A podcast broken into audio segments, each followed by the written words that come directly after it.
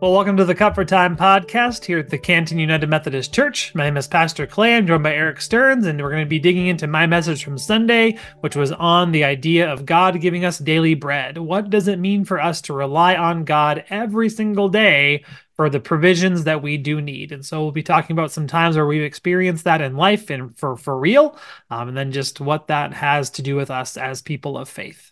So let's get into it. So, as a member of a different household, Eric, is bread as big is bread as big of a deal in your house as it is in our house? Are we are we the weird one? Oh, yeah.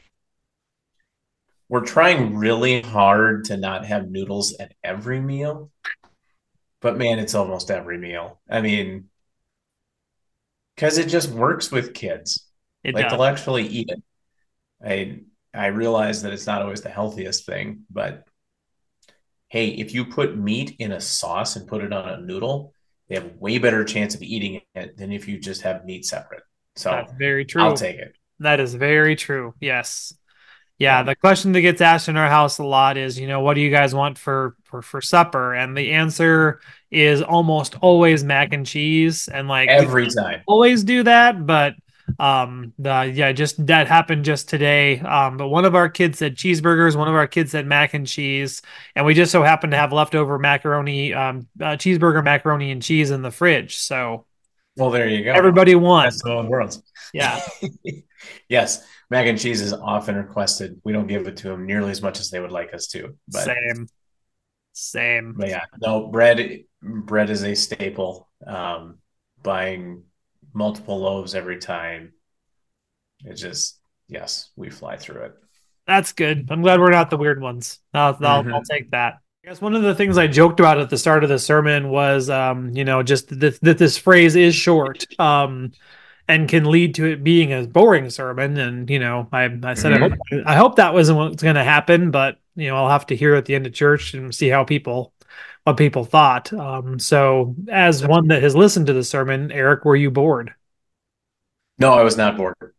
Nope, Perfect. it kept me engaged on my way home today. So that was good. Sometimes my mind tends to wander, so you did a good job. Good deal. But did you do a straw poll with the, the rest of the congregation? No, I didn't. I should have, but I didn't. No, it was kind of just the mad dash from after worship into Bible study. And so. Oh, sure. Yep. So, but we had a good conversation in Bible study afterwards about about the sermon, but also then just about what we are talking about in, in Bible study. But mm-hmm.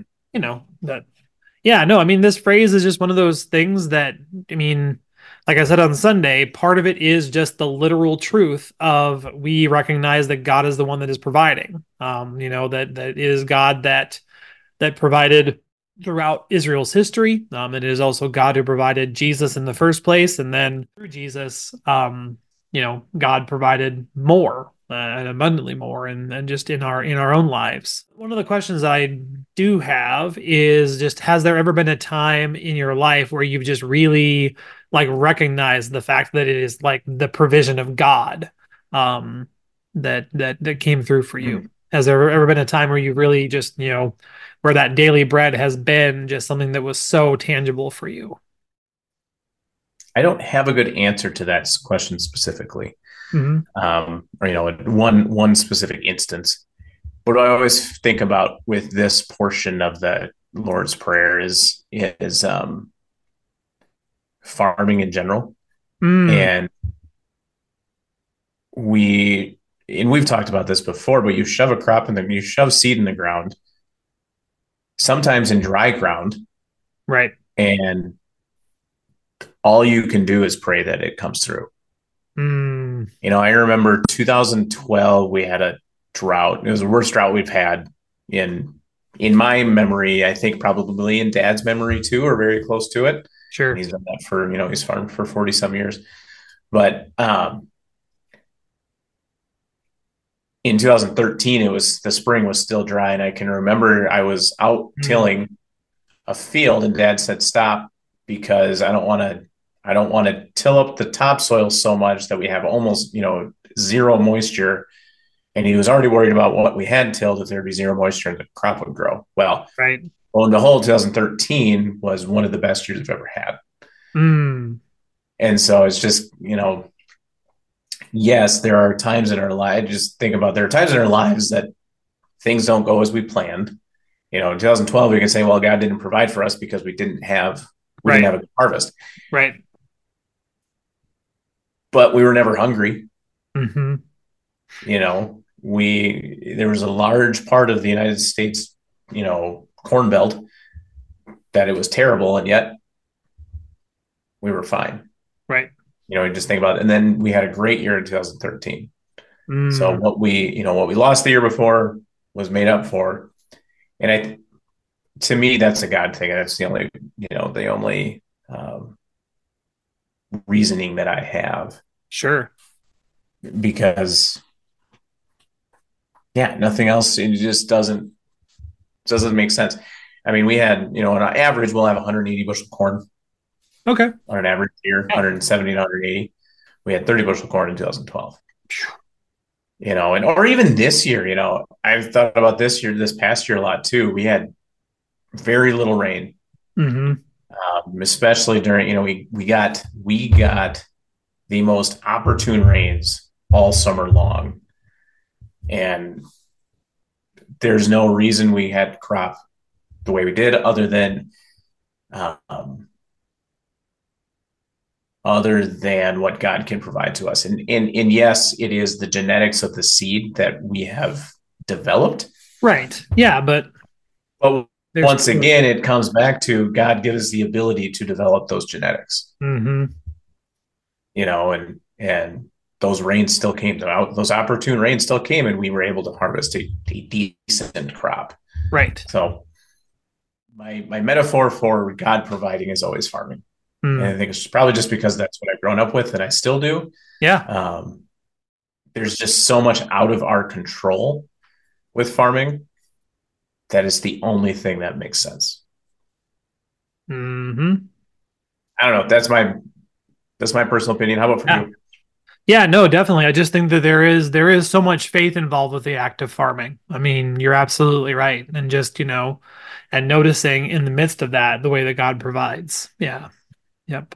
I'll never forget it was probably it was 2017. Um, I was serving Burke Herrick and um, it was in August that was just punishingly hot and just everything was dry and it was it had been a decent spring and a decent summer early summer for rain, but then it's getting the middle of August and the rains aren't coming and things are getting dry and people are getting really stressed out. We're not being very nice to be around anymore. Um, and then just one Saturday morning and just absolutely uncorked, just the most gorgeous two and a half inches you'd ever seen, just the perfect rain. And I walked into church on Sunday, and a little guy named David, who's now in middle school, which makes me very sad because he shouldn't be that old, um, comes and just says, "My dad says that was a ten thousand dollar rain," and I was like, "Your dad is right. I I know what just happened. Your dad is absolutely right. You know, because mm-hmm. that's going to be the difference between what are we going to do? And we are going to run our harvest and do the best we can. Yeah. Cool. Yeah. So one experience that comes to mind for me um, happened during my freshman year of college. Um, I had kind of been um, a little bit uh, thrown into the deep end of ministry, campus ministry, because um, during my first semester, I was attending a Bible study on campus. And then, about three quarters of the way through that first semester, the guy that was running the Bible study pulled me aside for a cup of coffee and said, Hey, um, by the way, I'm leaving school to be a missionary in China. Um, and so someone needs to lead the Bible study. And we voted for you. And I was like, Oh, cool. Never done that before. I don't know what I'm doing, but we'll we'll sure we'll see what happens. And uh ended up doing that for, you know, about three quarters of the spring semester. And then it was just one of those like crazy crappy weeks where like I was in band and chorus, and so we had to go out and do tour and um we had some other stuff going on and had some big tests going on and like you could just tell that I was absolutely just to the top of stress and just about to just throw everything out the window. Um, and a friend of mine that was a part of the Bible study came and just said, Are you okay? And I was like, Yeah, I'm fine. She's like, No, no, no, no. Are you okay? You know, and she was, she's just like, I can tell that this is just a lot for you right now. And so, what would you say if I were just to lead the Bible study next week? Just get that off your plate entirely and just you know that's one less thing to worry about because I know this stretch is crazy right now. And like just the care of that person in that moment was just such a uh, just such a relief for me. And then also just such a, a, a, just such a proof of god's provision because that really was just like that was just like getting something that refreshed me to the point that i could continue. Like it was it was daily it was daily bread. It was what it was that that idea of sustaining me in the midst of a hard time. And yeah it was just kind of that the care and concern of people around me so, how about as a pastor, when you're always called to care for others, and that can be extremely exhausting, what kind of sustains you through those moments? Yeah. Um, or how does God provide for you during those moments? Mm-hmm. Yeah, so I have really, really good colleagues and friends. Um, you know, I so there, there was a season in ministry um, just kind of in previous appointments where just things were like there's normal church like drama and just normal church like busy. This was beyond that. Um, and what happened ended up happening is i had a friend and pastor colleague um, that would text me every thursday morning at 10 o'clock. Like she would set an alarm in her phone to send me a text and just remind me that i'm being prayed for. And then she would pray for me. And like you know just that that simple act of someone caring. And like it was it wasn't just like you know for the first month or so or just a couple times. It was just every single thursday morning at 10 o'clock i just knew that that text was coming. I knew that someone cared in that situation for me in the midst of it um you know and so um that that has been extremely powerful um and something that i have sought to to return and pay forward um, because there are other friends and colleagues that go through crazy stuff too because the church is sometimes um, a hard place to navigate um, when you're in leadership. But yeah that's definitely like what comes to mind immediately when i think about the the being cared for in the midst of of caring. Um, kind of that idea of of a of being the pastor to the pastor. Um, mm-hmm. yeah there's I mean, there's another there's another colleague now who's a district superintendent that very much has that that mantle of ministry upon himself. Um, he really sees himself in that role, and um, he and I have have stayed connected through through prayer and through text messages like that before too, where he's just you know. Sure.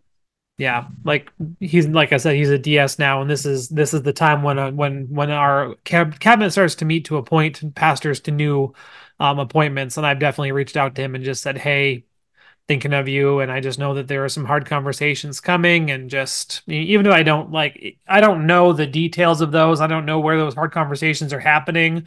I just know that based on it being appointment season, that hard conversations are happening. Um, and so mm-hmm. I was able to, I'm a- able to pay that forward since I since I know how powerful that has been for me. I'm able mm-hmm. to forward. Right. How about when you're called to, I don't know, a tough situation or maybe a tough sermon that you just don't know what to say? How do you figure out what to say or what yeah. to do? Or yeah, like, what is that God moment like? Yeah. I mean, it's it's sometimes incredibly challenging. I mean, like take for instance, um, you know, we when I served in Burke, we went through a tornado um you know and like we were one of the only places in town with power and we were the biggest space left and so our, our, building was being used and utilized left and right and it's absolutely the right thing to do so i, I knew sunday was coming and so we got to say we got to do something you know you got to say mm-hmm. something and just you know um yeah i just that is such a moment where like just really just leaning on god in prayer and saying I don't know. I know we need to do something. I know we need to say something. We're not going to be able to just, eh, you know, ignore this community altering thing that just happened. God, give me the words. I mean, just, just truly, truly give me the words. Um, yeah, and I was inspired that Sunday specifically. I was inspired by uh, another pastor that I whose sermons I listened to on a, on a, on a regular basis, uh, Nadia Bolz Weber. Um, she was the the pastor at House for All Sinners and Saints in Denver, Colorado, uh, Lutheran congregation in Denver. Um, and their congregation had gone through something kind of traumatic, and um, she just took one of the psalms as kind of her um, you know, kind of her model of, of, of sermon that day. And I was able to kind of recreate some of that spirit in the message and you know I, I, I feel like it went really well. It was it was received very well by the congregation and the community and just you know that was definitely totally not it was totally not my thing. It was definitely a god thing and definitely just you know god working through whatever this is to you know to make to make something good come from it yeah. Yeah it's I mean, and it's, it's it, it is just relying on god and and going to god in prayer and just you know that's where that we were talking last week that's where that listening part becomes so important of just you know making myself open and available to a movement of the spirit and then waiting in silence and expectation that it's going to happen and then you know sitting down and writing and praying over that and sending it to a friend and saying what do I do with this? And is this is this okay? And kind of giving, you know, kind of relying on that strength of community again, you know. So yeah, yeah, a lot of it's just people having the support of friends and family to get you through. That's why that's why we're called to not be alone, right? Yep. Absolutely. Mm-hmm. Yeah. Yeah, I know it was in a different context, but there's a reason why you know when when God made Adam and put him in the garden and didn't have the Adam didn't have a helper. You know, God told humanity that it wasn't good for for for humanity to be for humanity to be alone. You know, and so He gave him a romantic partner, which is how we usually talk about that text, but it still just is not good for humans to be alone. We are we are communal people. Um, a professor that's taught at both USF and Sioux Falls Seminary, Stan Grenz, uh, wrote a book about how we are just hardwired for community and like looked at the the, the theology of community and, and how we reflect the nature of God when we are in community with each other. One thought that came across my mind um, this week, and I don't know if we can talk about it maybe or not, but um, was the passions that we have been given by God and how that sustains us and gets us to wake up in the morning and and um, keeps us going. You know, it, without without purpose, we don't want to do anything, right? Right. And so I think that's another way, you know, that God feeds us, or we, mm-hmm. we, we feed off of certain things, right? I listen to podcasts and stuff, and they talk about, and just even in our own hiring, like mm. people care less about the amount of money they're going to make if they have purpose. Yes. And I think that's huge in knowing that what we do has an impact on other people. Mm-hmm. You know, it's kind of along the lines of, you know, communal um, and, and being with others, but to really have an impact on others and how yeah. that um, the ability that God gives us to have impact on others really we really feed off of mm-hmm. and is really uh, something that helps us help sustain us and I think you know when, when we talk about daily bread that daily drive that we have to help I think is just something that God gave us and we should really be thankful for. It strikes me that the phrase in the prayer is give us this day. So it's that it's it's it's a it's a communal prayer. Give us this day our daily bread you know not not just give me mm-hmm. my daily bread. Again just like how we've seen in the last couple of, of phrases with the with the thy will be done and the thy kingdom come and thy hallowed be thy name this is still that same energy of this prayer pushes us outward. It helps us to really claim our communal reality. Like we are not just single christians doing this faith life on our own. We are the body of Christ. We are a communal people you know and so when we're talking about our daily bread it's like yeah this is something that sustains all of us okay. the only thing i wish would have that would have gone differently because sometimes it works out really well that like a message like this is paired with communion mm, um, mm-hmm. you know but because this is the bread this is the bread sermon because of how the prayer is, is laid out and because of where lent is and because how the sermon series got planned i probably could have like bumped up communion a week and done communion mm-hmm. last week or done it this last weekend, this coming week, because we do it on the first Sunday of the month. But like, it's the only thing I wish we would have done differently, and it's entirely my, you know, doing or whatever or not doing or whatever. Um, but just that I think that would have brought it home a little bit more solidly, but yeah. No, I get that. It ties together nicely and you can just kind of segue right into your breaking breaking bread and everything else and just the the transition works really well and clean yeah. the presentation's nice and yep. Mm-hmm. yep. Oh i picture it. I get it.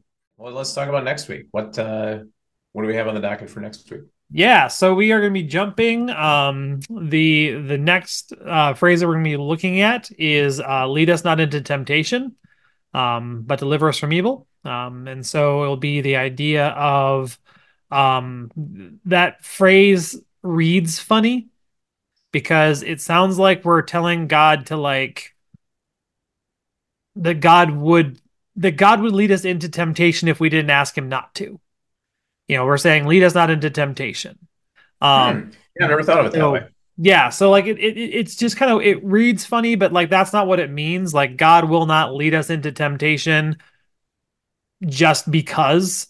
Um, there hmm. are times when we are tempted. Don't get me wrong. There are times when we are tempted, but that's not that's more of when we're when we're leading us. When we're leading us and how we would want to be led that's when we fall into temptation. God does not look for opportunities to you know tempt us but rather you know we are we are asking god to truly truly lead us. Um, so we're going to be digging into that reality of what it means to be led by god um, and just you know um, the different ways that that means that we have to yield um, to what God wants sometimes, and um, yielding is hard. So, sounds good. Yeah. I was just going to mention, I, I, appreciate you going through something like this, and we kind of talked about this a couple weeks ago too, but just something that we do from memory that we don't really think about what we're saying. I appreciate going through it in more detail and really thinking about the words and what they mean. Because, like, like you just said, I never thought of it that way, but when right. you actually read the literal sentence, that's ex- you know that that's how it reads. And yes. so I appreciate you stepping through all of this. Thanks for joining us in this week's Cut for Time podcast. Join us again next week at 10 a.m. on Church, on Facebook Live, or for the podcast next week. Thanks for listening to our Cut for Time conversation. Join us for worship in person or on Facebook Live Sundays at 10 o'clock Central Time. And now go in peace and serve the Lord.